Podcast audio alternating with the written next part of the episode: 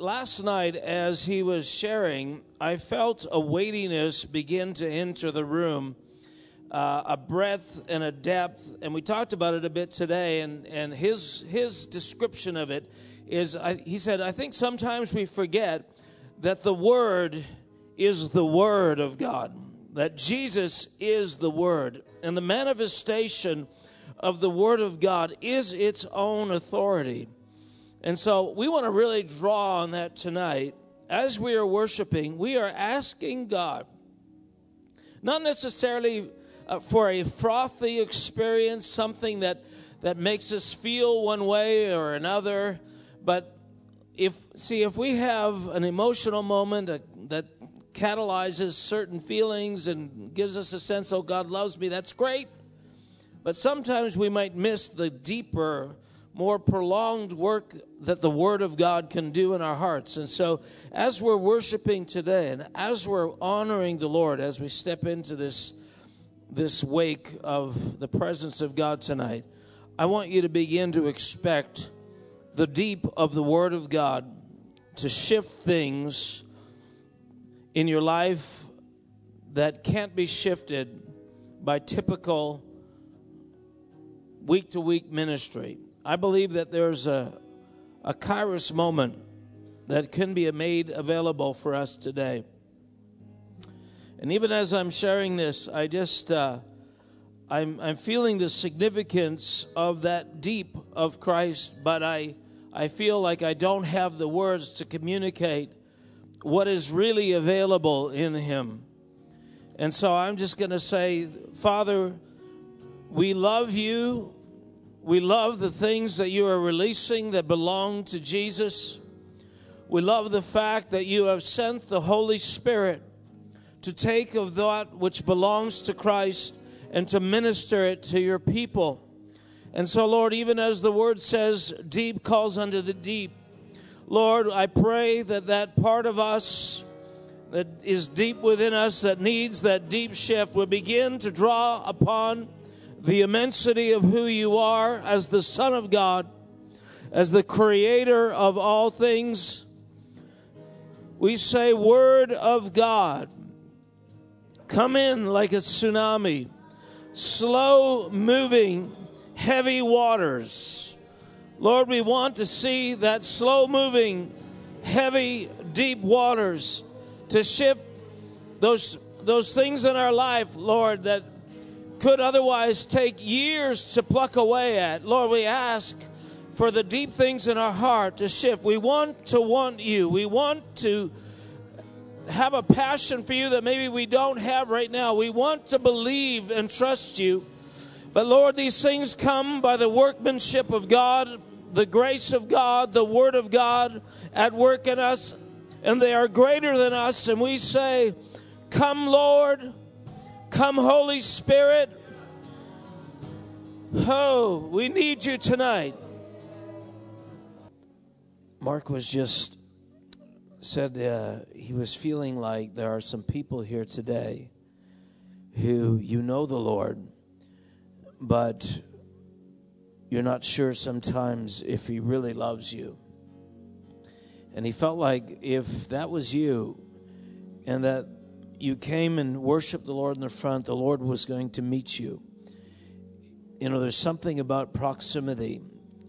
Joshua sat at the at the tent of meeting right at the boundary. He got as close as he could and he lingered there for a long time. And we know God is omniscient, but the manifestation of God is distinct to geographic areas. And there's something about drawing near, there's something about humbling ourselves, something about stepping out and offering a sacrifice of praise. And so I'd encourage you, if that's you, just come while we're worshiping and just just worship him in the front. Father, we ask that you would do what you did with Mary when you prophesied over her, a sword will pierce your own soul. And so, Lord, we invite that Hebrews 4:12 experience, the word coming in dividing between soul and spirit and bone and marrow and revealing the thoughts and the intents of the heart. Lord, do that deep work in us tonight. Do it in the name of Jesus, we pray. Amen. As we are receiving Mark tonight, I encourage you to draw upon the word. And even right now, just put your hand on your heart and say, Heart, draw upon the word of God today in Jesus' name. Hallelujah. So, Mark, bless you. Come on. How's everybody? Are you alive? Well, if you're dead, raise a hand. Years ago, I was ministering way in the outback of, um, uh, where were we? Southeast Africa, somewhere. And uh, this one native couple I was with, they're, uh, as I said, a native couple, but they've started, I don't know, about 60 churches. And where they start churches at is in predominantly Muslim villages. And these Muslim villages are out in the bush, no electricity. Typically, the Muslim village will have a population of anywhere from 300 to 700 or 800. And I said to them, Well, how difficult is it to start a Muslim church and start, or start a Christian work in a Muslim village? And they said, Actually, it's very easy. You just find the sickest person there, uh, you get him healed, and everybody comes to Christ. And uh, at that time, this is about eight years ago, between the two of them, they had raised six people from the dead. Uh, the wife had actually raised four of those people from the dead. So I always tell Christian women, you don't need to wait around till your husband raises the dead. Just go start doing it. But he had raised two people from the dead, and they had a prophecy over me that I was going to soon see someone in our ministry raised from the dead. Uh, unfortunately, soon in biblical language can mean a lot of things.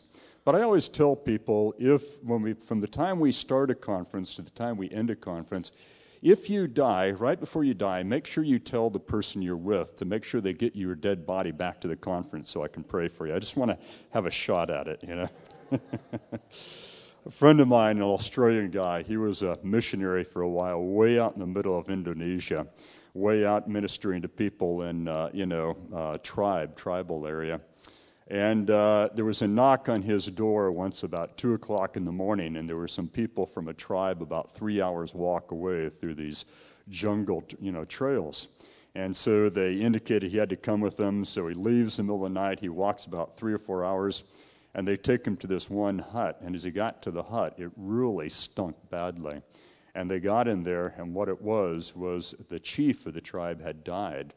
And you know, this is out in the jungle heat, and the body has been dead for two or three days, and it just stinks. And he's seen some healings and miracles, but never done anything like this.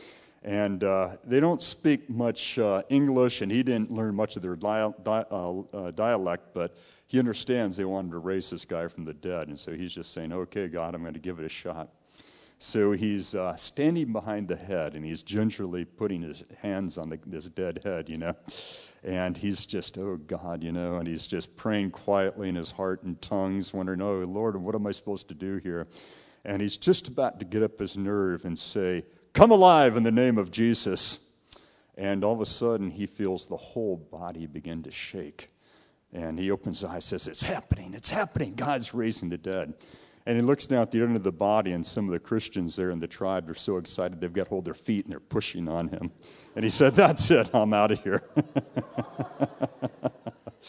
so, you know, it's all, all different sort of things going on there. But I, I want to uh, talk about, uh, uh, uh, for you as a church, what I feel is a, a really timely word and uh, prophecy. There's all sorts of ins and outs with it, and we'll talk about that a little bit later. But I want to tell you about a sister church of yours that you don't even know you have. It's actually in Peterborough, Ontario, Canada. See, I told you you didn't know you had a sister church there. The pastor's name is Mark, and his wife's name is Wendy. Hey! And uh, I want to tell you about the uh, first time I went there. Maybe it was the second time. And uh, the mother and her son, by name of Lisa and Ryan, have given me permission to tell their story. We've shot a video testimony that we have, I think, on our website. And uh, this was maybe about six years ago. Ryan at that time was, I think, about 18 years old, and he had walked away from God. Uh, he'd grown up in supposedly a Christian family, and he was about 12 or so. His father abandoned his mother, and he and his sister for another woman. And uh, Ryan just got really angry at everything and angry at God and walked away from God. But now, at uh, 17, 18 years old, he's getting into all sorts of trouble. He's been in trouble with the police. He's doing drugs and he's doing all sorts of uh, things sexually, and his mother is getting more and more fed up with him. And she gave him an ultimatum that uh, uh Lisa actually at that time did not go to this church, but she had read about this conference, prophetic conference we were doing with me, and so she said, Okay, I'm going to come. And she said to her son Ryan, Either you come to these meetings with me or I'm kicking you out of the house. Now, to be kicked out of a house in Canada, you know, where you have all this stuff called snow and cold weather, it's no laughing matter. I'm not convinced that when God kicked Adam and Eve out of the garden, he ever said, Come this far north. You know, I don't know, I just don't understand that. But anyway, so, you know, Ryan does not want to go to church, but he doesn't want to end up out in the streets either. So he came with his mother to church and he sits down the very back. His mom says, No, you come up front. And so she forced him to sit down with them on the second row. And Ryan's a tall guy, about my height, but he's a weightlifter, you know, really buffed and all that. And He's sitting here the whole meeting like this, just glaring with major attitude. And I don't know anything about him. I just know that it's obvious he doesn't really want to be there. He didn't have to be prophetic for that. And uh, during the ministry time, I felt like the Lord said to pray for people with bad backs, especially bad neck and shoulder problems. A bunch of people come up. About six weeks before, Ryan a weight, had a weightlifting accident and he really messed up his shoulder and neck. And for now six weeks, he'd been unable to turn his head to the left more than that. And he lived in constant pain. He had not been able to lift weights, hardly do anything. And he had just been to a chiropractor a day or two before this meeting. The chiropractor said, You have no idea how much you've messed up your neck and shoulder. You're probably going to have to go through therapy at least three or four times a week for two months before it's going to come back to normal. So he's angry at life, angry at his mom, angry at God, just angry at everything, and he doesn't want to be there. And I call up people for bad necks, shoulders, backs, and we're praying for them. And some of the people you can tell are being powerfully touched by the Lord. And Ryan is just sitting there in the second seat. He refused to come forward, and he's kind of laughing at these people, mocking these people. And he's saying to himself, There is no God, and even if there is a God, he's not touching these people. They're just off in psycho land, you know. But then the Lord gave me a follow up word, and it went something like this I said, There's somebody who you really should have come up here for a messed up neck and shoulder. And I said, The Lord knows why you didn't come up here. I said, That's cool. God's bigger than that. But just right where you are, right where you're seated, just hold your hands out to the Lord.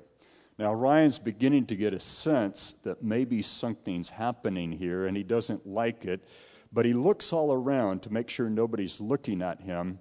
And I said, you know, just hold your hands out to Lord. And so, in a very overt, uh, covert way, to make sure there's no one looking, he puts his hands on his lap and he goes like this. The second he did that, his neck and shoulder got 100% healed. All the pain is gone, all the movements restored. About 20 minutes later, I don't know what else we were praying for, but Ryan came up with a group of people and gave his life to the Lord Jesus. So now it's late. We're doing a lot of ministry. It's about uh, 11 o'clock at night, and uh, Lisa, Ryan's mom, she's just uh, you know amazed that Ryan has given his life to the Lord. He's been kneeling up front, engaged in worship and his neck's healed, but she wants to go home and she can't find him anywhere. She goes walking out to the car, he's not there. She goes walking back in the church, looks around, goes in the sanctuary, he's not there. Goes, goes back out into the parking lot, and this church has kind of like a gravel parking lot. And she sees uh, or hears some teenagers off in one section. It sounds like they're praying in tongues. And she said, Well, surely Ryan's not going to be with that group. But she sees a pair of Nikes sticking up in the air, like the back's on the ground and the legs are sticking up, and they're brand new Nikes. And she had just bought Ryan a brand new pair of Nikes, and she thought that couldn't be uh, Ryan. And she walks over, and there's Ryan what had happened is these teenagers in the church had kind of accosted Ryan walking out and said, Hey, we saw you go up and give your life to the Lord. Can we pray for you? So they took him out of the parking lot, prayed for him. He got slam dunk filled with the Holy Spirit and started speaking in tongues. And he's lying in the parking lot on his back with his legs sticking straight up in the air. And so Lisa has to have their help getting him into the car. And the whole way home, he's just speaking in tongues at the top of his voice. So finally, you know, she gets him home and she's in bed. She can't sleep at all that night because every half hour he's knocking on her door, waking her up, saying, Mom, I started reading my Bible and this is what God is saying to me. And this went on throughout the whole night. She comes down in the morning and there's this big bag in the kitchen floor and it's filled with all the porno mags that Ryan had she didn't even know she had. But God completely turned Ryan's life around, and Ryan got free of all the stuff. Ryan started getting serious about school. He started ch- studying Chinese because he has a vision about going to China for missionary work. And he's now based in a church in Scarborough, in Toronto, Canada, uh, working with youth there. And he's been through a school of ministry in Toronto as well.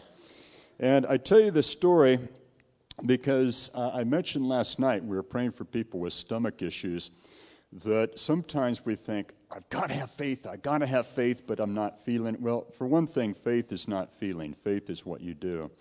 But for another thing, God never said, Jesus never said, if you have a mountain of faith, you can move a mustard seed of a problem.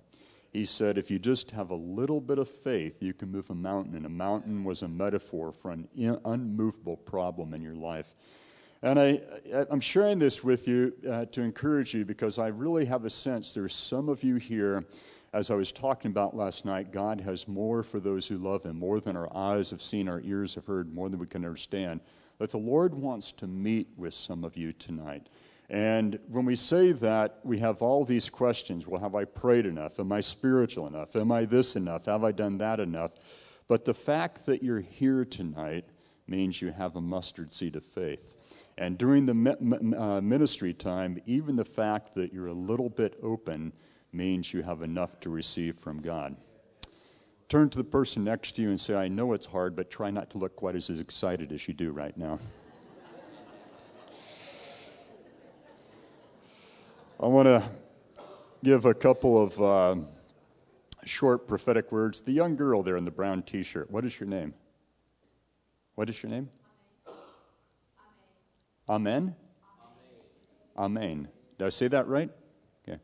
Amen. This is, uh, the Lord gave me a short word for you. I saw you come up and, and get involved in worship. And this is actually out of Lamentations uh, chapter 3, verses 55, 56, 57. But uh, it says, I called on your name, O Lord, from the depths of the pit, and you heard my cry. Do not close your ear to my cry be my help. And you, Lord, you came near when I called upon you, and you said, Do not fear. You have taken up my cause, O Lord, and you have redeemed my life. And I want to encourage you that uh, there's some things I think that maybe you haven't told anybody about, but you've been really crying out to the Lord for. And the Lord just wants to encourage you tonight. He's been hearing that cry of your heart. And there's even some things that maybe you think are lost, but He's going to redeem for your life. Does that make sense to you? Good, good. And uh, there's a young woman in the very back. Uh, you've got glasses on. You're in the very corner. What, what is your name? Yeah. Dietrich? Deidre. Can't you have some names like Beth or Deidre? Okay, I'll take a shot at that. Uh, Deidre, I, I, I was looking around during worship, and I'm a little bit ADD, so but I, I, saw you, and I felt like the Lord wanted to encourage you. That I saw, uh, as you were lifting your hands during worship, I saw a torch in each hand. And those torches are symbolic of two different things. That uh, when the high priest on the Day of Atonement would go into the Holy of Holies, he carried in one hand a fire pan full of coals of fire that he would throw the incense on and when he came into the Holy of Holies.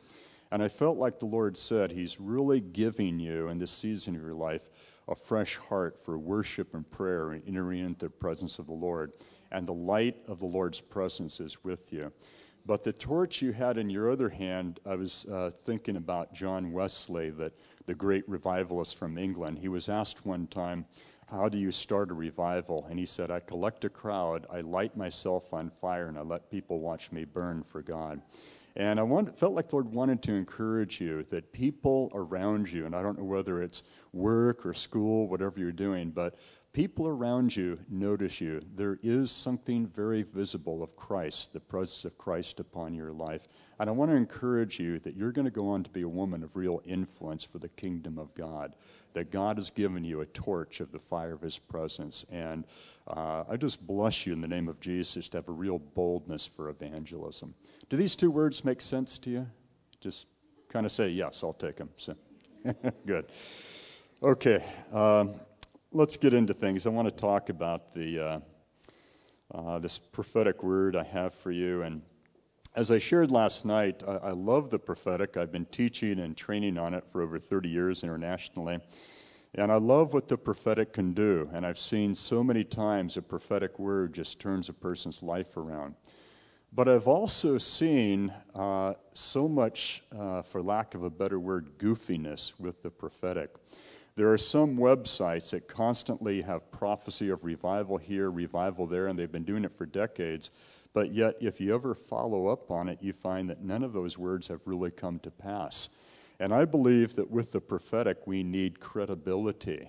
And I'm not saying it's a sin for a prophetic person to make a mistake, but when we do make a mistake, especially a big word with a, hopefully a lot of impact, with a lot of visibility, there needs to be the wherewithal to come back and say, hey, we thought we were hearing from the Lord, please forgive us, we missed it. And that brings credibility. But I think in many circles, the prophetic has been, just been reduced to almost like charismatic or Pentecostal entertainment. That as long as something is being said in the name of the Lord, people get emotionally all excited, but there's never any reality to it. And I believe we need to take the prophetic very, very seriously. Mark, those are good points you're making. Do not be put off by those blank looks you're getting right now. There's a, a story, uh, I don't know what you call them in Canada, but in the United States, in some very remote rural areas, we have a group of people we call hillbillies. And uh, do you have hillbillies in Canada? You call them rednecks. We call them that too.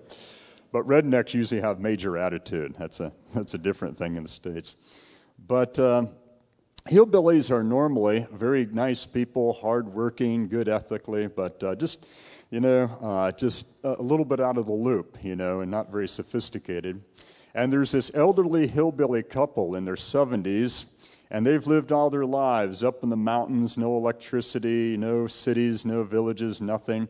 And they would come down to the big city about once a year to get supplies and stuff. The big city only had 5,000 people, but it might as well be London or New York for them. And uh, they've had a total of 15 children. And finally, their youngest, their son, is about to turn 21. And they know that when their son leaves them, when he turns 21, he's going to go out into the big wide world. And they're a little bit worried for him because all he's ever known is life up in the mountains. So they decide for his 21st birthday, they're going to take him down to the big city for a birthday lunch. So they load up this old battered pickup truck. They spend about an hour or two driving down these dirt roads, past cliffs and everything, and they come to the big city. And uh, they ask around, where's the best restaurant for our son's lunch? And they find it's in this new five story hotel building. And they've never seen anything higher than a double decker, you know, log cabin. And here's this five story building. It's just, you know, huge to them. So they pull up in front, and uh, the husband, the old guy, says to his wife, Woman, you wait here. We're going to go in and see if this restaurant's good enough for our boy, and if it is, we'll come get you. So he and his son, they walk into the foyer of this hotel, and they see something going on they can't quite figure. There's these shiny metal doors that people walk up, push a button, these shiny metal doors open up, and they can see this little room inside. This little room has no doors and no windows. And people get into this shiny, uh, walk into that little room, the shiny metal doors close, and then, you know, nothing happens for a couple minutes, and then the doors open up and the people are gone. They can't quite figure out where they're going to. And then it gets even more bizarre because people walk in there, and a couple minutes later, the doors open up, a different group of people come walking out. And they're just, you know, spellbound by this. And finally, this one really old lady, she's about 110, just barely alive. She walks slowly across, you know, the floor and with a walker, she hobbles into that uh, uh, little room. The doors close. A minute later, the doors open up. This beautiful 22 year old girl, very attractively dressed, walks out. And the father turns to his son and says, Quick, boy, go get your mother.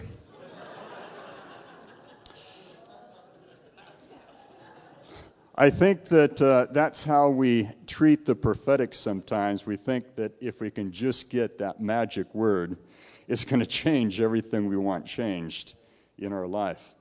But it's my belief that probably only about 5% of all prophetic words that God gives are what we would call a sovereign word, meaning God says, I am going to do this.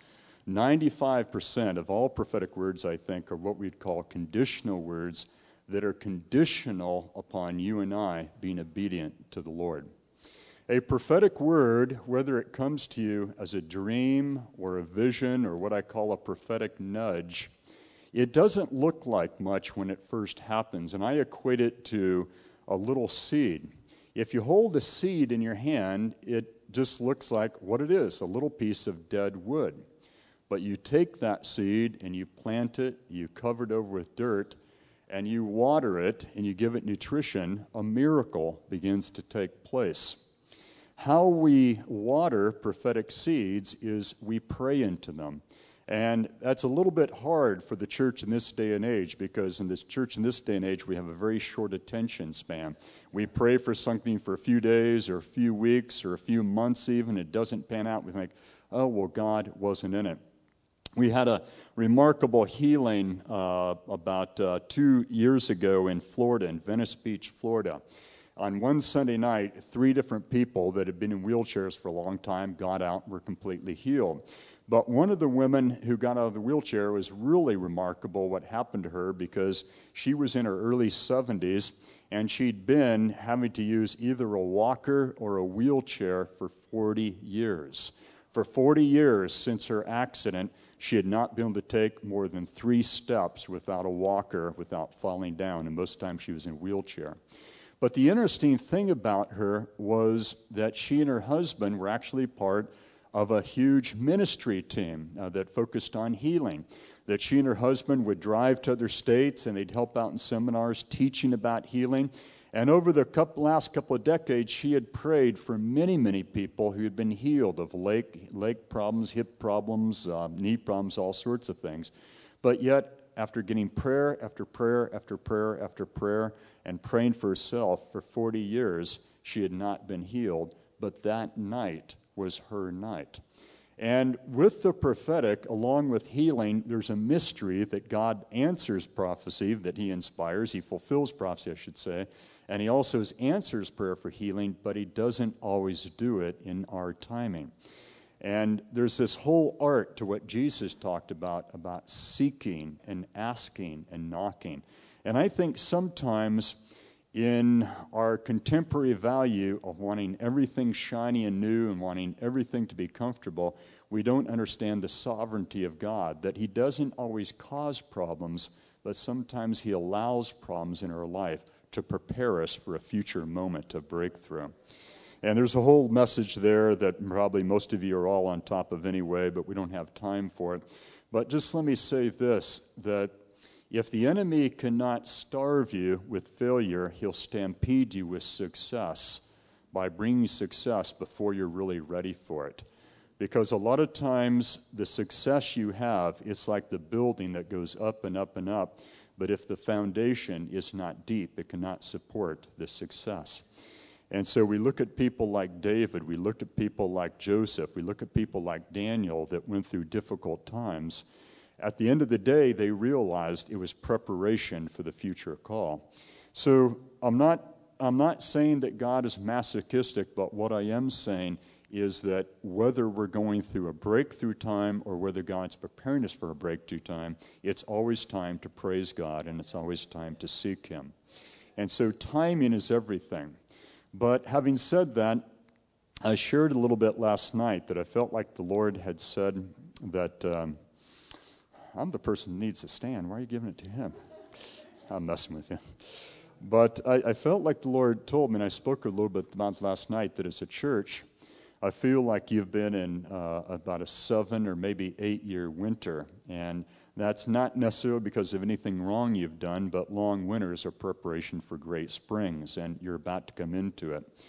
But I also believe that involves a, a waking up, a fresh stirring in your hearts for what the Lord has for you. We've all heard of the frog in the kettle scenario that, you know, the frog gets thrown into a pot with lukewarm water and he doesn't jump out because it's quite comfortable. But as the heat's put on, the water gradually and gradually and gradually gets hotter and hotter. And the frog never jumps out. And, at the end, he ends up boiling to death because it was so gradual, the changes, he didn't realize it. Now, that is not exactly what happens to some churches but metaphorically, in a way, it does. It's because we have this, t- um, uh, we have this capacity that we like to camp out at yesterday's successes. We like to make monuments to yesterday's successes. And we like to try to take the way in which we worked yesterday's success and turn it into a methodology. And God never does the same thing twice. And it's a little bit like the manna that God gave the Hebrew people. One of the conditions was do not save any of it for tomorrow. And Moses said, if you save for tomorrow, it's going to become maggoty, worm infested, and moldy, all sorts of things. Because the compassions of God are new every day, and He wants us to seek Him daily, to trust Him daily. This is the side that's really Pentecostal. I don't know what's with you, so. So I'm just going to focus on this crowd over here. just messing with you. Uh, but uh, I, I, believe that we really, uh, you really come into a season where God wants to stir you all, that He's about to do far more than you can think or ask. And it has to do with ears to hear and eyes to see. Revelation chapter 3, verse 2, Jesus said to the church there, Wake up and strengthen what remains and that the things that are going to remain, despite the fact that we don't always see it clearly, is the kingdom of God. Now, you and I, you know, I live in California. We live in North America, and I do most of my ministry in the Western world, whether it's North America or the UK or uh, Western Europe or Scandinavia. I do go to Asia and Africa a bit. But we're not seeing so much happening with the kingdom of God. But yet, when you look at South America, when you look at Africa, and when you look at Asia, especially India and China, the rate at which people are coming to Christ Jesus today is 300% greater than any other time in all of church history.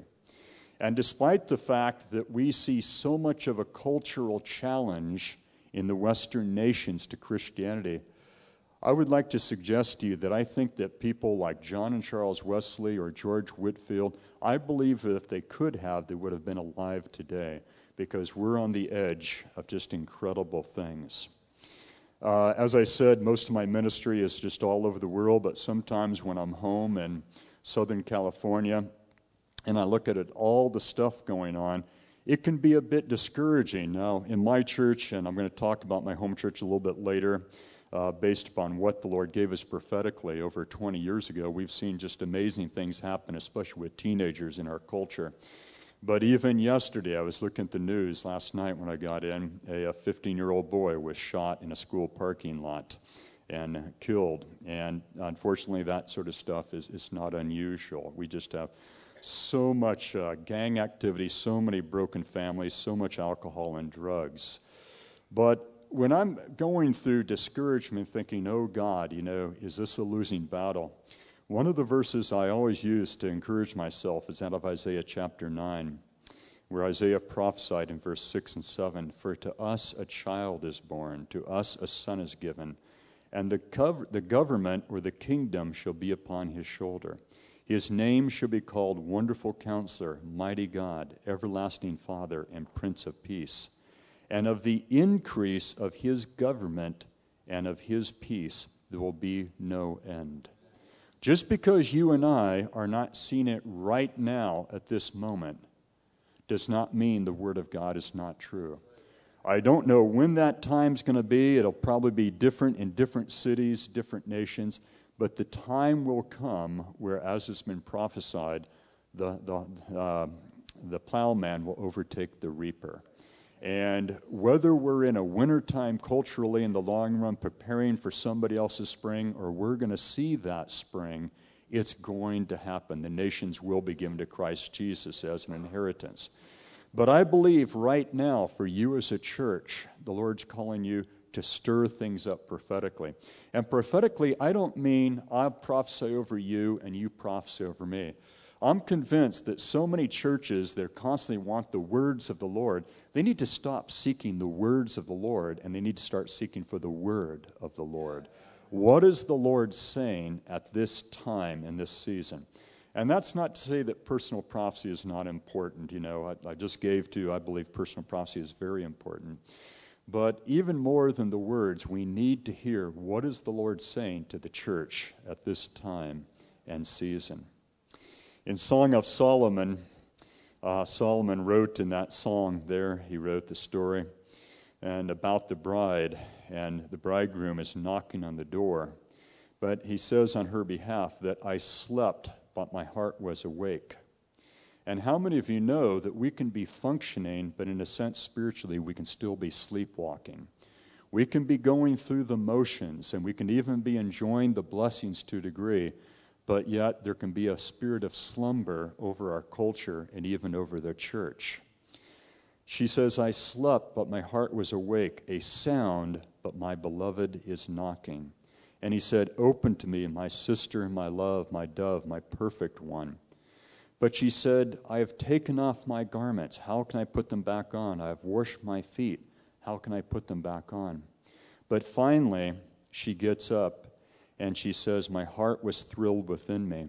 And she arose to open to her beloved. And she says, I opened my beloved, but my beloved had turned and gone the way. Now, here's what I'm not saying. I'm not getting all doom and gloom on you. I'm not saying that if you miss the exact second of God speaking to you, you lose it forever. I, for one, think God the Father is a very, very patient teacher. Mark, that was a particularly good point you made. Do not be discouraged by those blank looks. you know, we can get so worried about messing up prophetically or messing up, you know, praying for the sick.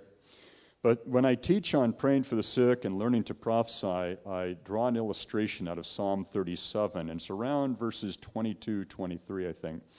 But it gives a picture where the psalmist said, Even though we stumble, the Lord holds us by the hand. He will not allow us to be hurled headlong. And so I, I kind of contextualize that and I say, you know, picture a young couple. They've got their first child, little Johnny Jr. And let's say Johnny Jr. is maybe 10 months and he's just taken his very first step that day. And so the mother gets on the phone, calls up John Sr. at work, says, Get home as soon as you can. Little Johnny's taken his first step. So he gets home from work as soon as he can. He gets out the camcorder or the smartphone, stands about six feet away, and he's filming this. The mother kneels down behind him and says, Okay, walk to daddy, walk to daddy. And you know, he totters. We call them totters, right? Toddlers. And so he takes one step, takes a second step, and then he falls down. But you know what? The mother is right there with him. She doesn't allow him to hit his head on the hard ceramic floor. They don't allow him to hit his head in the sharp corner of the coffee table. And neither does the father pick him up and shake him and say, What's the matter with you? You took two steps. Why didn't you go the distance?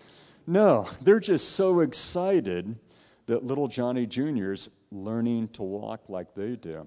And let me tell you, the biggest mistake when it comes to prophecy is not giving a bad prophecy. The biggest mistake is not having the humility to learn from it. And so, uh, with all this stuff, when I talk about uh, being in a slumber, I'm, I'm not saying this to you in a harsh way, I'm not saying in a judgmental way.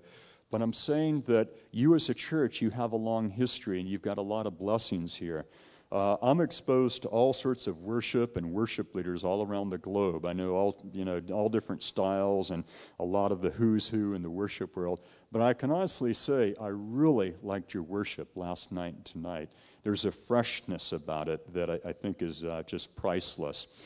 And any church that has the quality you have, and I'm not just talking about the musicianship, or the quality of the singing, but I'm talking about how you people as a church, how you enter into worship.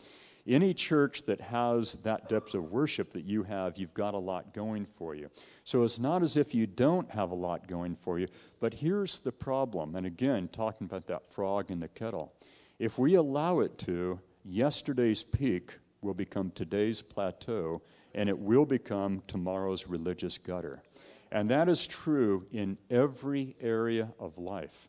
What manufacturers have begun to realize over the last 30 years because of advertising, technology, competition, especially now with the internet, you can have today's best product, but if you are not already working on research and development for tomorrow's product, you're going to lose that market. And I'm not saying that we need to be in some artificial competitive thing with the church down the road, but what I am saying is that God has so much more for you than you have any idea. And you dare not, as a church, just camp out feeling comfortable with the comfort other than the comfort of the Holy Spirit.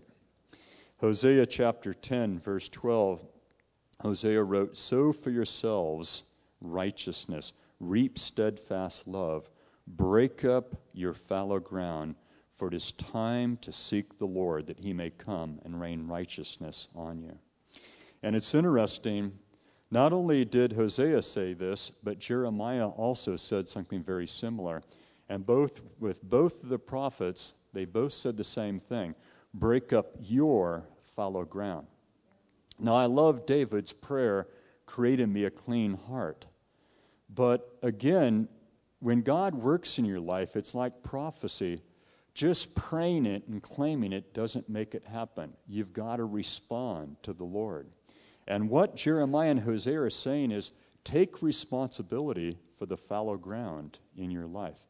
What is fallow ground? It's ground that belongs to you, but it's not fruitful.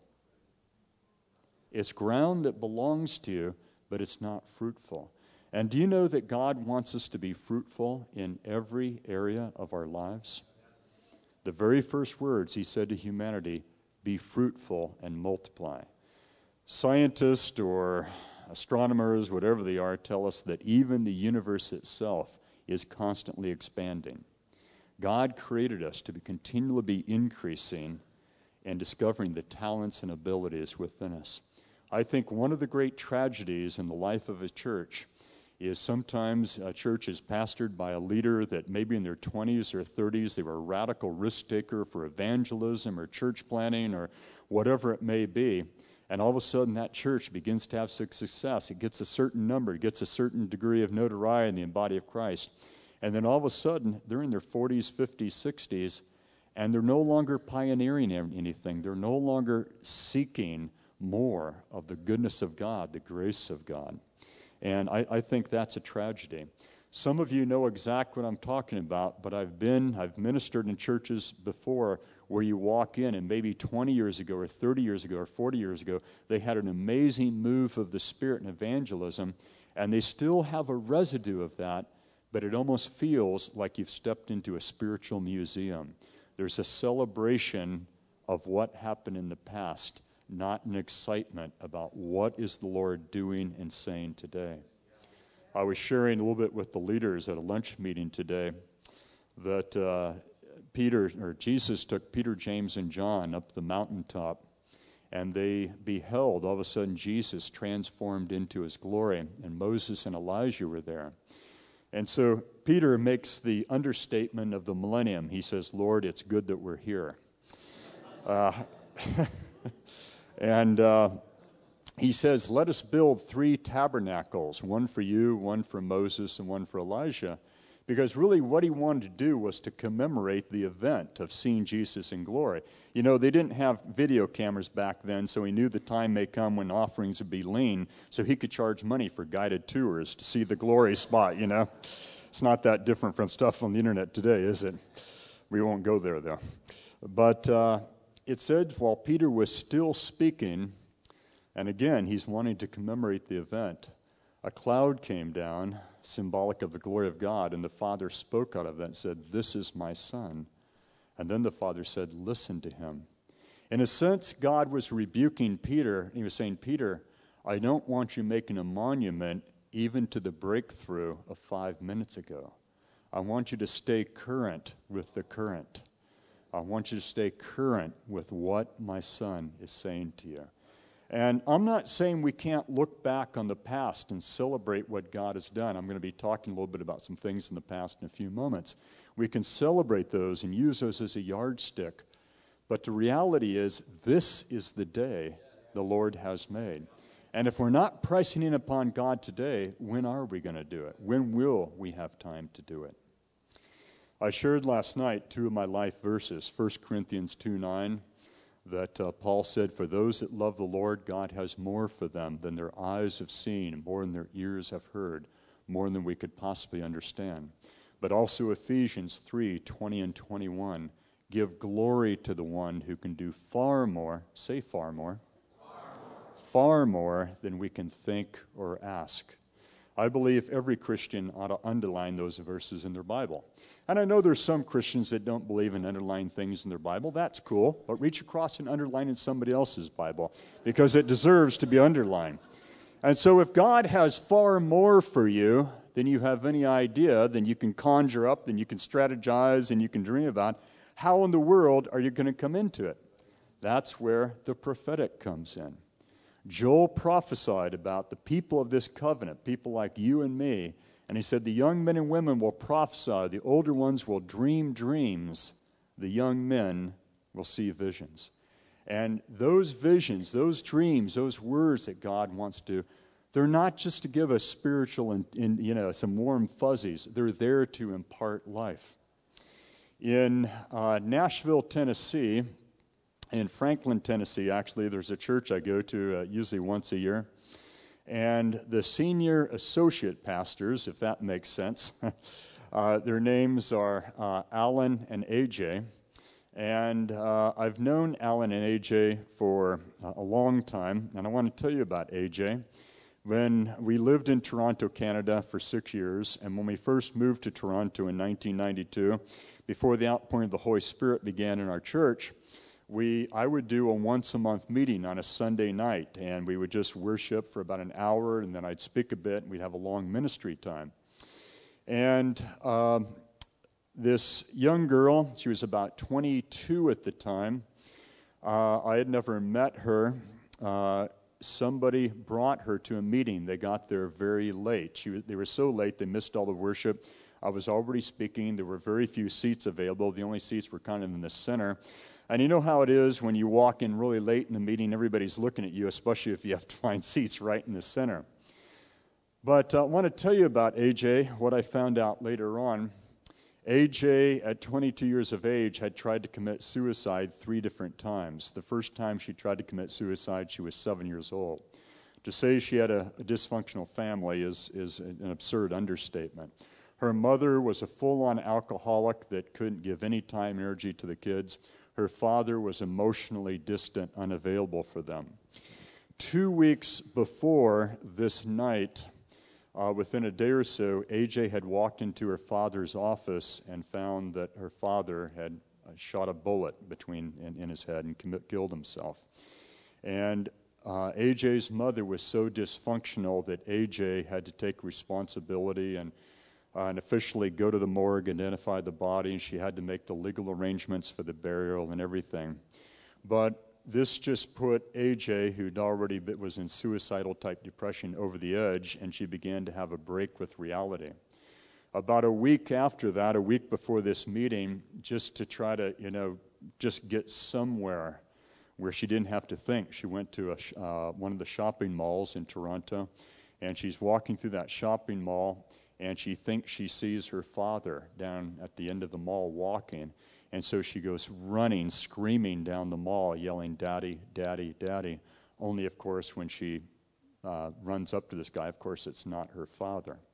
And she has a breakdown there and uh, breaks down crying, laying on the floor. Security had to physically carry her out of the mall. And so she's brought to this meeting about a week later. Now, I've never seen her before, and she's just kind of in the process of coming to Christ. And she comes into uh, the meeting. She's nervous. Everybody's looking at her. She sits down in the middle of the crowd. But uh, it was one of those occasions the Lord stopped me in the middle of sermon. And I didn't mean to embarrass her. I didn't know her situation. But I said to her, uh, What is your name? And now she's really embarrassed. Everybody's really focused on her. And she said, My name is AJ. It's a simple one, not like yours or yours. and uh, I said, Well, AJ, this is what the Lord says to you that if you're going to throw your life away, why not throw it in the hands of Jesus and see what he'll want to do with it? And I said, The Lord also says to you, Your dad is gone, but God the Father wants to be your father now. Her initial response, because she's just coming into the things of Christ and she had never experienced prophecy, was she was convinced that the woman who brought her had called me before the meeting and told me about her situation. And she's angry, but at the same time, the Holy Spirit's doing some things and she doesn't know what's up. And then we began to do a ministry time, and I called the people up for some reason. I asked her to come up as well, but she was so nervous and upset she did not come forward. But when we began to start praying for a bunch of people in the crowd, she said, Mark, you didn't even come near me. You were about five feet away walking in the aisle. And she said, all of a sudden, I, this heaviness came on me, and I didn't for the life of me know what was happening.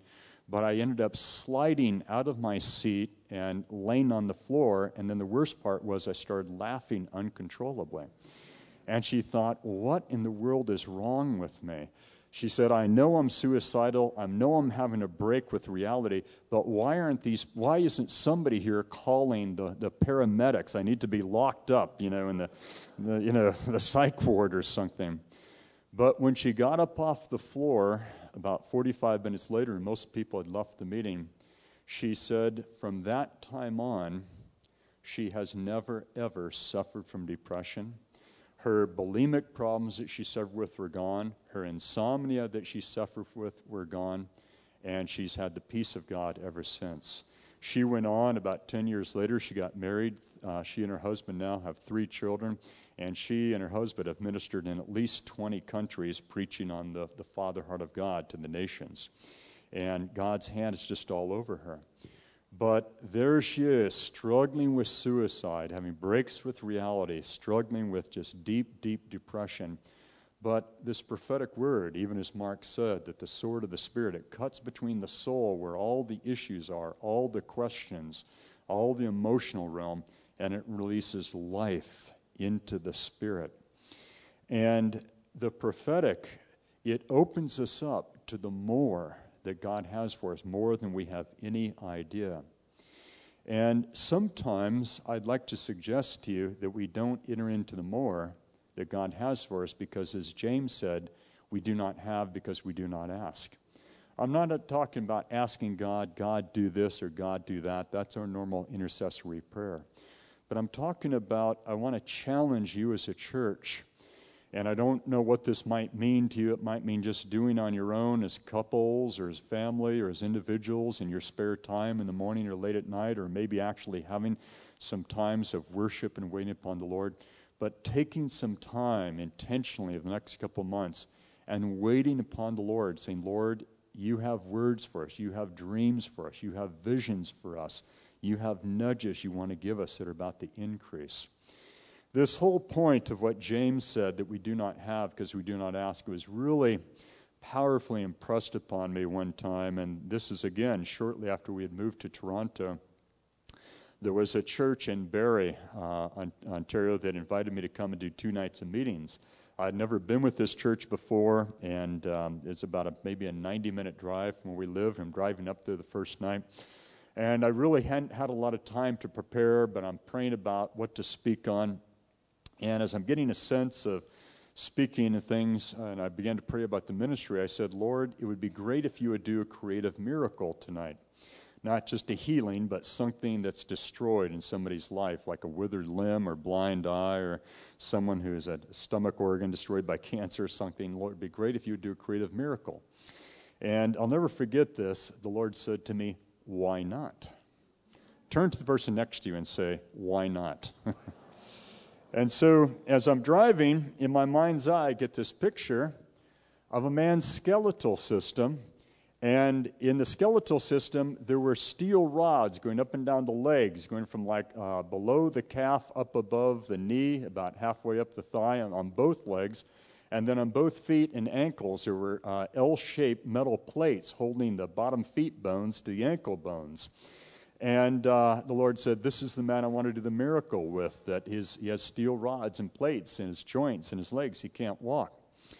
And I kind of said, Lord, could we just start off with maybe just one steel rod? Do we have to go for the four in one deal? But Lord said, no, this is what I want to do. So we end up get there. We have the worship, preach, and you know, and then we're praying for people, praying for a lot of things. The Lord brought this picture to my mind, and I said, I know this sounds absurd, but is there a man here that you've had to have both your legs and feet operated on? They've put steel plates in your legs, legs, feet, and ankle, and rods going up and down your legs. And from the back of the crowd, this big guy gets up. He's about as tall as me, but you could fit about three or four of me into him. And he comes slowly walking up with a walker, and his legs are just completely stiff like this. And he slowly comes up, and we found out afterwards, uh, I'd never met him, but his name is Don Lindsay, still alive today. And um, he, had, he had been in the Hells Angels, and he had several times gotten drunk and gotten his bike, and the last time he did that over 10 years before, that, before this night, he'd been in a very bad accident, and both of his legs were run over, and the bones were pretty destroyed. And so they had to put rods to hold what was left of his bones together, just so he could walk with a walker. He comes up, and we begin to pray for him. The power of the Holy Spirit comes on him. I, I, I asked some ministry team people to continue praying for him, and I'm going on, I'm praying for other people now. But all of a sudden, I see something happen at the back of the room, and it's this guy, Don, and he's running, jogging back there, obviously with flexibility in his legs. And I say, Sir, would you come up here? He runs around the side. He comes up, and he's jumping up and down. And I said, obviously, God has done something. And he told us the testimony of what had happened 10 or 12 years before. And he said, I have not been able to walk. Even just walking, my legs were been completely stiff with a walker for all this time. And when I, when I pray for people and they say they've experienced a miracle, I really like to test it. Um, uh, we're really good at, uh, at hyping things in the church, aren't we? Not you all, I'm talking about the church down the road, you know? But uh, I, I, believe when it comes to creative miracles, we should try to get some documentation, you know, uh, before we broadcast things. So I like to test things. Like if someone, if I pray for people with a deaf ear and they say they're healed, I'll have them face the other direction. I'll turn off the mic and I'll stand about 10 feet away. And I'll say, now cover your good ear tightly. And I'll say, ask them a question in a low voice. And if they can answer that, I'll get further and further away. I was doing that with a guy in Norway that got healed of deaf ears one time, and he's answering all these questions. I said, Well, what color is the jacket you're wearing? And he said, I don't know. I'm colorblind. so you got to be careful what questions you ask. But but I said to this guy, Don Lindsay, I said, so do something else that you couldn't do before. And he said, well, I've had no flexibility in my back or hips at all. I said, watch this. And he bends over and he touches his uh, toes. But as I said, he was kind of a hefty guy. And as he did that, the back of his pants ripped right open. And he didn't care. He went jogging around the room again. It looked like the full moon had risen in Ontario, you know. And uh, he, he, I mean, he was just beside himself, and he ran out the double doors of the sanctuary, went jogging in the parking lot. And you know, a couple years later, Don and his wife Gwen, they started a small church in Wasaga Beach, um, uh, Ontario. And for 20 years or so, maybe 18 years, they pastored this church. And it was never a huge church, but they did an amazing amount of ministry to alcoholics and drug addicts because Don and his wife could relate to the crowd there. And uh, not you crowd, but crowd over there, wherever Wasaga Beach is. And, uh, uh, but you know, and, and Don would go into the federal penitentiary there and minister to prisoners about to come out, you know. And Don had a future and a destiny, both he and his wife Gwen, ahead of him. But there needed to be someone in the loop that was crazy enough to ask for something they had never seen before. And I didn't say, Lord, would you heal someone with steel rods in their legs? I, I couldn't even imagine that but just going before God, saying, God, would you do a creative miracle? And I think sometimes when we think back about that frog in the kettle, you know, that we get used to the status quo. And even if the blessings are there at a certain level, that will become tomorrow's religious gutter if we allow it to. So Joel prophesied that the people of this covenant, the young men and women, the older ones, that we'd dream, we'd prophesy, we'd get things from the Lord.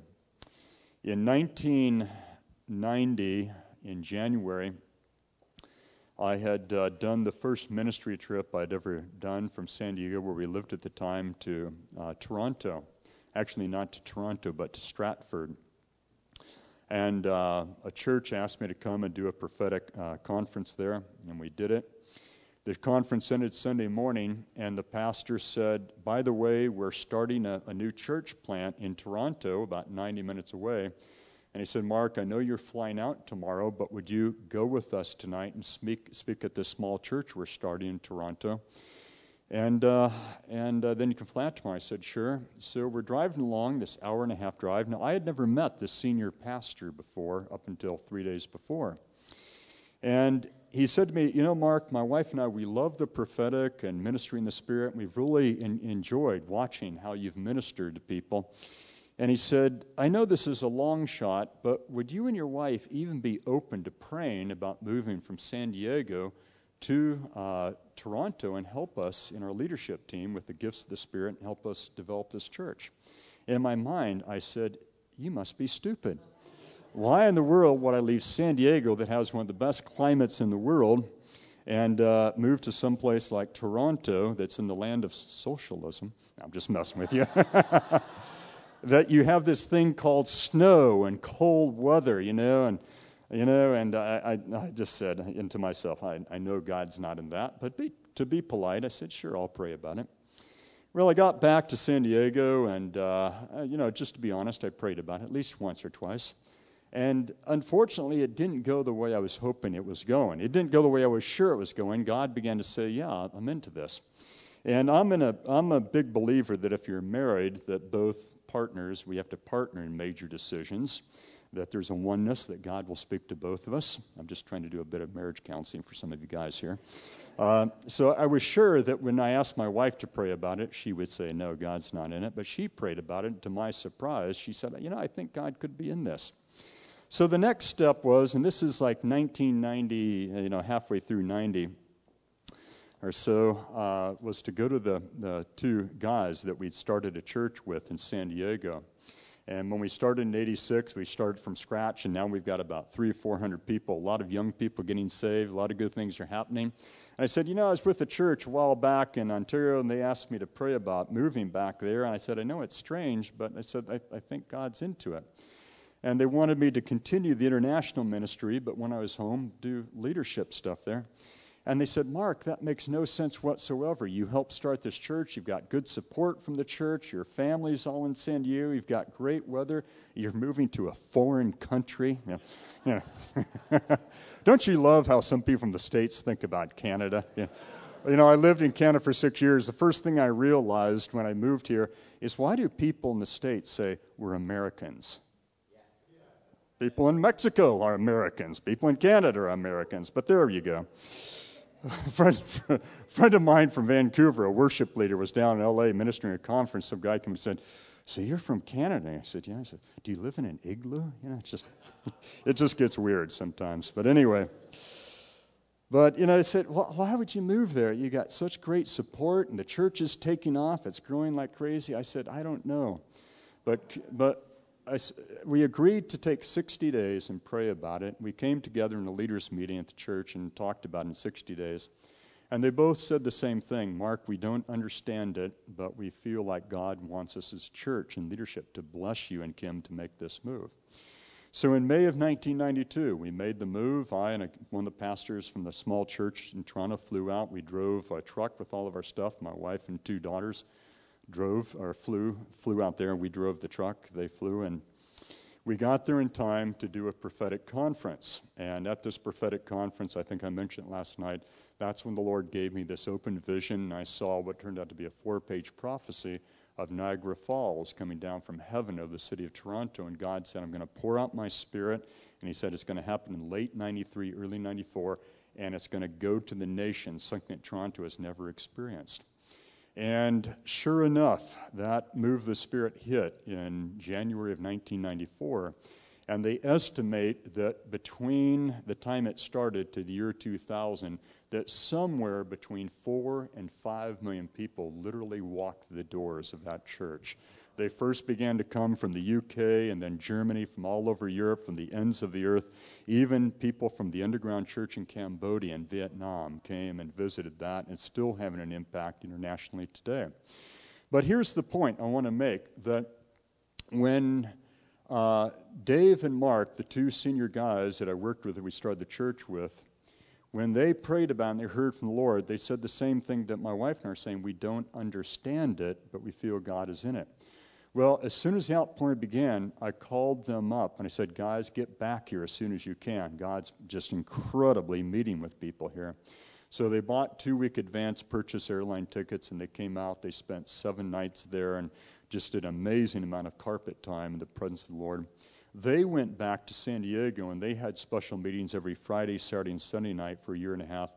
And they estimate that in their church in San Diego, over 75,000 Christians came from all over San Diego, were powerfully touched by the Lord. But the second day they were there, we went out to lunch after they'd encountered the Holy Spirit the night before. And we were sitting there eating, and they looked at me and said, Mark, we didn't understand a year and a half ago when the Lord said, Yes, you're to go, but now we understand it.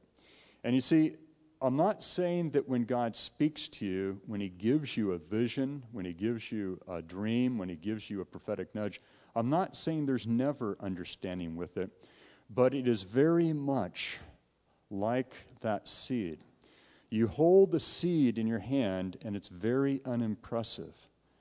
But it's like our lives. Jesus said, Die to yourself, fall to the ground, and be buried like that seed. And if you do, you will bear much fruit. And sometimes we don't see very much when we look at our lives. But if we will take hold of our cross and die to ourselves, it's amazing what God can bring forth. Now, about this same time frame, our church that we started in San Diego, we had a huge vision for teenagers and we were going after teenagers and people in their early 20s big time, and we were seeing a lot of uh, teenagers getting saved. But uh, one day, about two months before we moved to Toronto, we're having an elders meeting, leaders meeting in our church. There were about five or six of us in leadership. And one of the two senior guys, one of the th- two guys I'd started the church with, his name is Mark. He's one of my best friends still today he sat down and he said, I don't know how everybody's going to feel about this, but I feel like God has given me a prophetic strategy for our church. Now, all three of us, we had kind of gotten saved in the Jesus movement in California in the 70s when there were literally a couple hundred thousand counterculture people between 15 and 30 were getting saved. It was just wild what was happening. But by 1992, we're realizing even 25 year olds in California, the hearts are getting hardened and it's harder and harder to reach our generation. And so we'd come to an agreement that if we were going to reach our culture, we had to go for teenagers. And so Mark said, I don't know how, how everybody's going to feel like this, but I feel like God's given me a strategy that as a church, we're to rent an off campus location, a small storefront in a strip mall somewhere and we're to fill it uh, with like pool tables, ping pong tables, foosball machines, and we're to train some volunteers from our church to do low key relational evangelism, and we're to have a safe place for high school kids to hang out with from after school hours to about 7 or 8 o'clock at night because so many kids in our community were being lured into uh, crime, drugs, and gangs because they were coming from broken families and they were just basically living on the streets after school. We didn't have the money for it, but as we prayed about it, we really felt God say yes. And so we rented our first storefront property. We trained some volunteers from our church. And there were just three rules, basically. The first rule was you could not be packing a knife or a gun. I know it sounds funny, but that's a reality. We're our part of the world.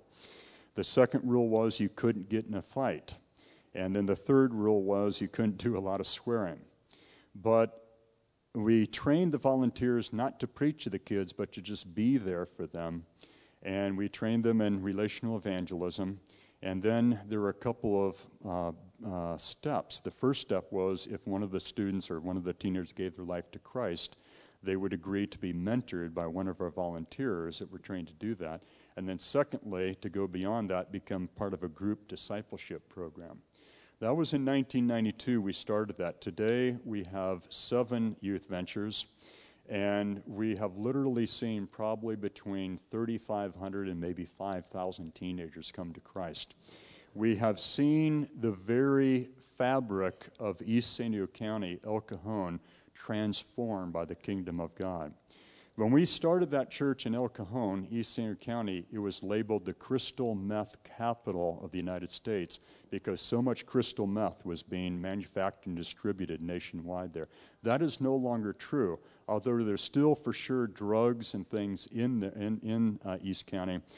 We have seen the back of that principality broken we have seen, I'm not exaggerating, family after family after family of drugged out families, couples, husbands, wives saved because they saw such a transformation in their teenager, they would invite the volunteers from Youth Venture to come to the house. In fact, one of the Youth Venture locations about 10 years ago, the directors of it, a husband and wife couple, they had gotten saved for that very reason because they saw their child, their teenager, get saved and such a change. They invited the volunteers to come to the house, share the gospel with them, and then they got discipled, and they ended up leading one of them. But what's really exciting, I was sharing this with the leadership group today, about uh, 10 years ago, an American who's given his life to um, apostolic ministry in Kenya uh, has a bunch of churches there in Kenya. He contacted us about 10 years ago and he said, I've heard about your youth venture uh, clubs. He said, We need that in Kenya. Would you be willing to send a team to our church and train on that? And we said, Absolutely. So we sent over a team. And now in their churches, now for about 10 years, they've been doing youth venture. But about four years ago, the cabinet member of the government of Kenya, who's in charge of education, contacted that uh, guy, Larry Neese, and he said, I've seen what's happening in your churches with teenagers and youth venture, which is a very Christ based discipleship program. He said, We need that in our public high schools. And so Larry called us up, and we've been sending over teams now for four years training secular high school teachers how to do a Christ based discipleship program. And this year, Larry estimates conservatively that over 100,000 teenagers in secular high schools are going to go through this Christ based discipleship program. And here's what they found that in the Kenyan kids who go through it, there's over a 90% reduction in pregnancy outside of marriage and over a 90% reduction in dropping out of school and that we are seeing it's going to impact the next generation of an entire nation because if you know anything about that part of the world, even to get a high school education, it's a premium. And if you go through it and all of a sudden you've got some discipline and structure in your life, there's a much better chance of getting to college. And kids in that part of the world that graduate from college, they become the ones who lead the nation. You know, some things we take for granted are, are just very hard to come by over there. And we're now starting the same thing in Cuba with a bunch of churches we relate to. But in 1992, when God gave us this direction, it was just like a seed, a little piece of dead wood. But you know what? 2,000 years ago, Jesus embraced a piece of dead wood. And today, there's close to a billion people that call him Lord and Savior. And to us, what can just seem so simple a prophetic word or a dream or a vision well, how's it going to happen? How are we going to? You don't know all of that. You know, we love our Garmins, you know, that have every detail in it. God doesn't give maps like that. He gives compass settings, and He says, "Get out of the boat and walk on water." You know, but that's that's what the prophetic it, it really is, and I believe that for you as a church, it's, uh, it, it really is a time, and this, and again, I'm not saying this in any sort of critical way whatsoever. I'm saying this in an encouraging way. Whatever ground you have in your life as a church that you realize you're not bearing as much fruit as you should, it's time to break that up, and it's time to seek the Lord. And I know that uh, from what I, little I know about the history of the church, but just as I've gotten to know Mark a bit since meeting him and uh, in November in Jerusalem and the conversations we have had on the phone and thing, I know that you put a great value on prophetic. And I, wanna, I, wanted to use this message tonight to stir you up that I believe that whatever winter you've been through as a church, and you know, even during wintertime, things can grow. But in the springtime, that's when th- new things begin to bloom and bud, isn't it? And this is the prophetic word I have for you. You're going to see new things budding and new things blooming. And the word the Lord gave me for the body of Christ back in December for 2017 and 18, it's a time for Holy Spirit innovation, it's a time for Holy Spirit creativity, and it's a time for Holy Spirit investment. I'm not saying go out and do some things just to do it, but hear what the Lord has to say to you. And then, like our church in San Diego did, invest in it. And you know what? It might not seem like much. I had been living in Toronto for about six months or a year, and I got a call from Mark Hoffman, the guy in our church in San Diego who initiated this program. And he called me up. He was really excited. He said, This morning, a businessman showed up at our church that doesn't go to our church, wanted to see one of the leaders. And he said, I was kind of tied up. I was the only one there, so reluctantly I came out to meet with them. And he said, You don't know me. I don't go to your church, but I've heard what you're doing for teenagers in the community. He said, I want to help. And he gave the church a check for $10,000. That same day, about four, or five hours later, another business person showed up, said to the receptionist, I want to talk to one of the pastors. This time he came running out. And uh, the guy literally said the same exact thing. He said, You don't know me. I don't go to your church, but I've heard what you're doing for teenagers. I want to help he wrote us a check for $50,000. So all of a sudden, we had not even had money to start the first one, and all of a sudden, we've got 60,000 bucks. Guess what we did? We started a second one. And I know you know this, it's, it almost goes without saying, but where God gives vision, if we will walk in obedience, He will give supernatural provision for that. And so we water that seed when we receive it in our hearts through prayer but you give it nutrition through obedience in the small steps. And that's why the prophet said, Do not despise this day of small beginnings. Are you still alive? Okay, good. So before we go into ministry, I, I, didn't do this last night. I was telling Mark that my wife runs a small company we own called Mark DuPont Publications. It's our books and CDs. And whenever I get home from a trip, she says, Did you promote the stuff? and I say, Well, I did some of it. The problem is, like last night, I'm so excited about worship and what the Lord wants to do, I, I don't want to mess with it. But, but I'll take a good 45 minutes now. No. Uh, let me take five minutes. Um, one of the uh, books I and actually a good friend of mine, an, an uh, Anglican guy in the UK, wrote is called Healing Today When the Blind See and the Lame Walk. And you know, there's a million and one good books on healing, but we wanted to write something for everyday Christians, practical application about how to move not only in healing, but in miracles. And we have a lot of stories in here, but more importantly, we theologically we talk about why God is in the healing business and we talk about some things like why sometimes there's delayed answer to prayer and all sorts of things. As well, we did a couple different models of different ways of praying for the sick. And there's been some churches that have even used this as a training manual for their ministry teams. That's available there. Uh, one of my favorite books I've written is a thin one, but that's not why it's a favorite. But it's called Becoming the Friend of God, and it's based upon four situations in the life of Abraham and it's, it's interesting. Abraham is the only person in both the Old and New Testament that God called his friend. So many people, they want the title of prophet or apostle or pastor. But wouldn't it be cool if when we're standing before the Lord at the judging of the saints, and Jesus says to the Father, This one has been our friend. And so we talk about the bridal paradigm, we talk about sonship in Christ, but I think we also need a paradigm for understanding what it means to be the friend of God. Uh, the last book we've written that's published is called Breakthrough in Times of Breakdown. And uh, the, this is based upon Psalm 37, where it says, The righteous will prosper even during the times of famine. And this is not a book that just is a quick fix, uh, grab hold of the promises, but we talk about the ways of God because it's not just a matter of taking all the promises, but it's walking in the ways of the word. I love what Moses prayed Lord, teach me your ways that I might know you. And so we talk about things like uh, kingdom living is in the giving, that we talk about keys, that if we understand it, we can walk in those things and God's promises begin to kick in. And we have two different CD sets. There's two CDs within each set. And one is called Miracles Today. We talk about biblically understanding miracles, but also realizing, experiencing them because I'm a big believer that it's not just prophets and evangelists and whoever. I believe God wants to use all of us for the miraculous. Can I tell you one quick story before we pray? About four of you are excited. That, that thrills me.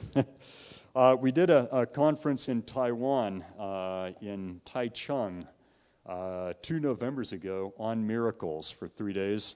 And we did see a number of good things happen, but the coolest testimony I found out about a week and a half later one of the elders sent me an email, and there was a lady who came every day to the conference. She herself did not um, need a miracle, but she was just taken in the conference. And she wasn't part of the ministry team, wasn't in leadership, just part of the church, was there. And about a week after the conference ended, she was at a swim hall. She used to go to the swim hall about three times a week for swimming exercise. And she was sitting on a bench outside waiting for her husband to pick her up. And on the opposite end of the bench, this uh, old guy just collapses and falls over. And there's kind of glass walls there from the inside of the swim hall, and the crew working there sees him falls over. They run out and they're trying to do CPR and all this time uh, stuff to resuscitate him, but the guy's not breathing, not breathing. He's starting to turn blue. And she's just sitting there quietly at the bench in her heart, interceding, Lord, would you bless this guy? But all of a sudden, she said the light bulb went on, and she said, Wait a minute. I just sat through a conference for three days hearing that God still does miracles. So she kind of awkwardly pushed her way through the crowd that's trying to do CPR on this guy, put a hand on his chest, and said, In the name of Jesus, I rebuke death, come back to life. And the old boy just sat up and breathing. And uh, you know, I thought this is really indicative of the day and age we're in that you don't really have to mess around so much with just starting out with knees and back shoulders. You can just go the deep end of the pool, you know, and go for the miraculous. It made me really jealous, you know. But, uh, but this is really, I, I, think, what we're coming into, you know, where there's going to be an increasing freedom as we uh, learn the ways of God. Are you still alive? Okay. Let's all stand we are going to pray for some sicknesses and various uh, physical problems in a few moments. But uh, I feel like there's an impartation of the Holy Spirit here of the gift of faith. How many of you that when Mark gave that invitation during worship to just come forward, how many of you felt like you uh, really ended up meeting with the Lord that came forward? Anybody? Raise your hand. One person. Wow, I'm excited. Two of you. Just close your eyes and lift your hands up to the Lord. And would you pray out loud after me? Father God, I thank you tonight because you are a good God. You're a good Father.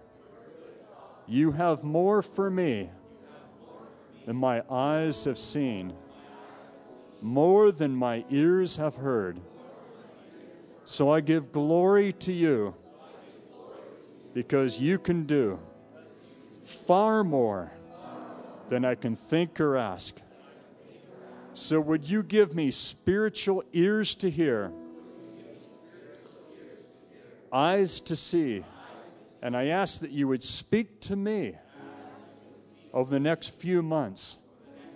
Would you begin to give me dreams, visions, prophetic nudges, open doors, favor to do things I've never done before, to meet people I've never met before, to say things I've never done before. Lord, I thank you that when you created me, you did it with great intentionality You've put gifts and talents within me, abilities that I've only scratched the surface of. Would you begin a divine awakening in me to bring about your divine purposes right here in Alberta, Canada. Lord, we don't want to wait for revival. We want to become the revival. We're not waiting for a fire starter. We say, Here are we. Light us on fire, God. Right where you're at, just allow the power of the Holy Spirit to come over you. Just take in the power of the Holy Spirit right now in the name of Jesus. Just take in the power of the Holy Spirit right where you're at. Sometimes with some people, the Holy Spirit comes as a still, gentle breeze. For others, the Holy Spirit may come like a mighty rushing wind. But you know what? God knows exactly what you need. So if the Lord's coming to you as a still, gentle breeze, just receive what He's breathing into you right now. But if God's coming to you like a mighty rushing wind, just be filled right now. Be filled with the power of the Holy Spirit. Just take in the goodness of the Lord. Just take in the goodness of the Lord. There's some of you right now, you feel like there's a heaviness upon you. One of the words in the Hebrew for the glory of God, the Shekinah, the Shekinah, it means the weight of His presence. Some of you feel like there's a heaviness upon you. Some of you can feel, in a sense, like the fire of the Holy Spirit is upon you. It may come across like a burning or an electrical tingling sensation. And all that means is the Lord is anointing you with His power. Jesus was filled with the power of the Holy Spirit when John baptized him. There's a prophetic baptism happening right here, right now. And there's some of you here, you may not be sensing anything in your physical body, but in your heart, you're experiencing what the psalmist said deep calls to deep. You might not feel a heaviness of God's presence physically upon you, but deep in your heart, you know God is releasing something to you right now. You might not be getting it in your English language or whatever your native tongue is, because sometimes when the Holy Spirit releases things, first comes the impartation and then comes the discernment about what He's imparting to you. And so you might not understand exactly what God's doing deep within your spirit, but all you know is right now you're in a place where, from the depths of God's heart, He's releasing something to the depths of your heart. And if you are experiencing that right now, deep calling to deep, or maybe you feel the burning or electrical fire of the Holy Spirit upon you, or maybe you're trembling a little bit, or you just feel a heaviness of God's presence upon you.